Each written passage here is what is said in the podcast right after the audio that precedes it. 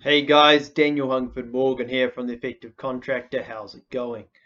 Today I want to look into basically how do you get out of the mess that you're in. And a lot of contractors find themselves in a, in a lot of difficult situations. You got guys that, that are working for you that aren't really interested in the job very much and they aren't really aligned with you and the difficult. You've got clients that are that take time that you need to chase down for money. You've got vendors that are chasing you for money. You've got to run the you've got to run the books. You've got to run the payroll. You've got to get the jobs. You've got to estimate jobs. You've got to deal with tenders. You've got to deal with all sorts of different areas, especially regulations around the government side of things. And you've got to balance all these different things to be able to keep it going.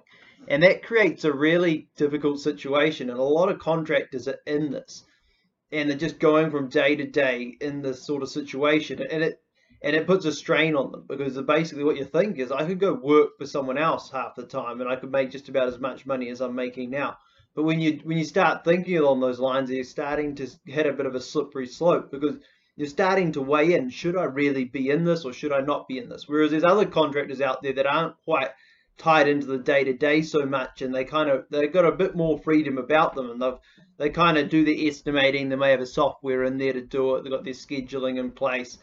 They've got a few different so they've got a few different things around resource management, and their guys are pretty good. They've kind of honed them down. They've tied it down a bit, and they've tidied that up. And there's another category of guys that are out there that are just growing fast, and they're basically just they don't really deal with the projects too much on a day-to-day basis. That's all under control.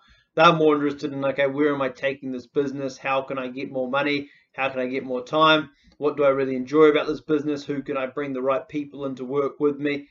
And these are the guys out there that are really rocking it. Now, to get from these different, to get into from one category to the next, it takes a bit of work and you've got to generally upskill yourself. You've got to say, well, I'm not that type of person that can reach that capability right now. I don't have those capabilities to be able to do that.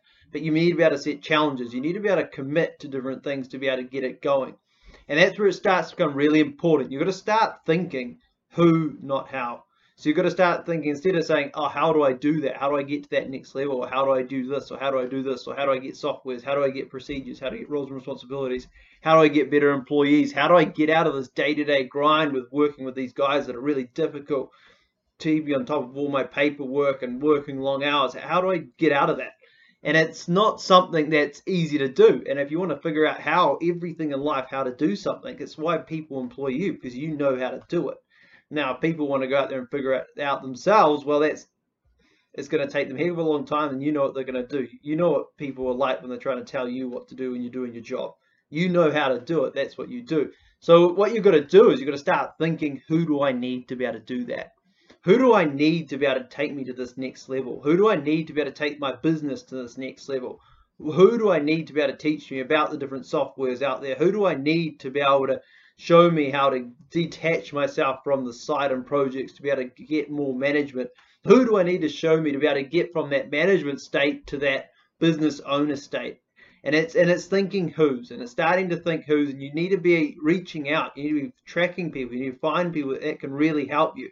And when you get out there, okay, there's a thousand and one coaches out there that you could possibly run into, and you start thinking, well, well, why do I pay my money to this guy? This guy's just gonna, he, I don't know what he's gonna do. might waste my time. He, I might just end up with a less good business than I've already got, and it might just be a load of hogwash. It could just be whatever. You don't, you don't really know that, and then you start thinking about the software as well.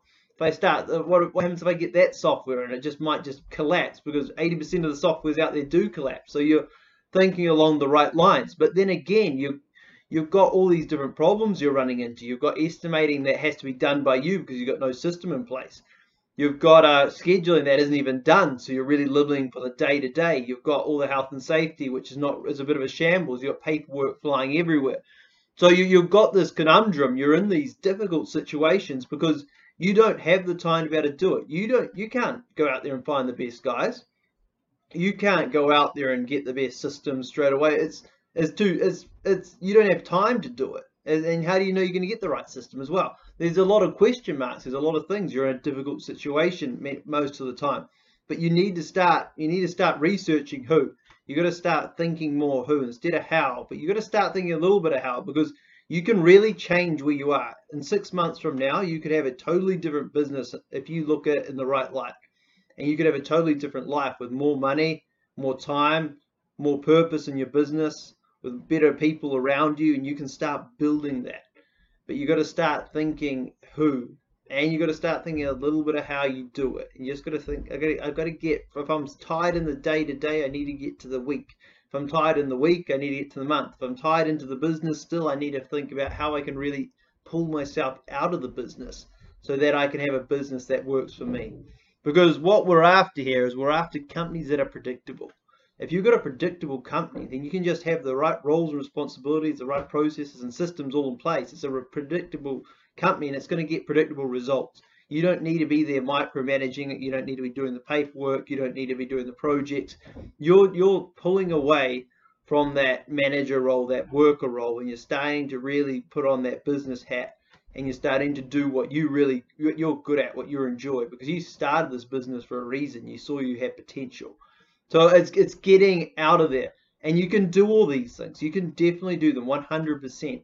Okay, you've got a lot of things working against you. There's a lot of noise out there but you can you can work through it and that's what i want to talk about that's what i wanted to talk about today so guys if you guys really want to get serious about this start looking into it start thinking about it start taking little steps. I've put out a whole lot of series of these podcasts and as the effective contractor they're on itunes and all sorts of different platforms out there.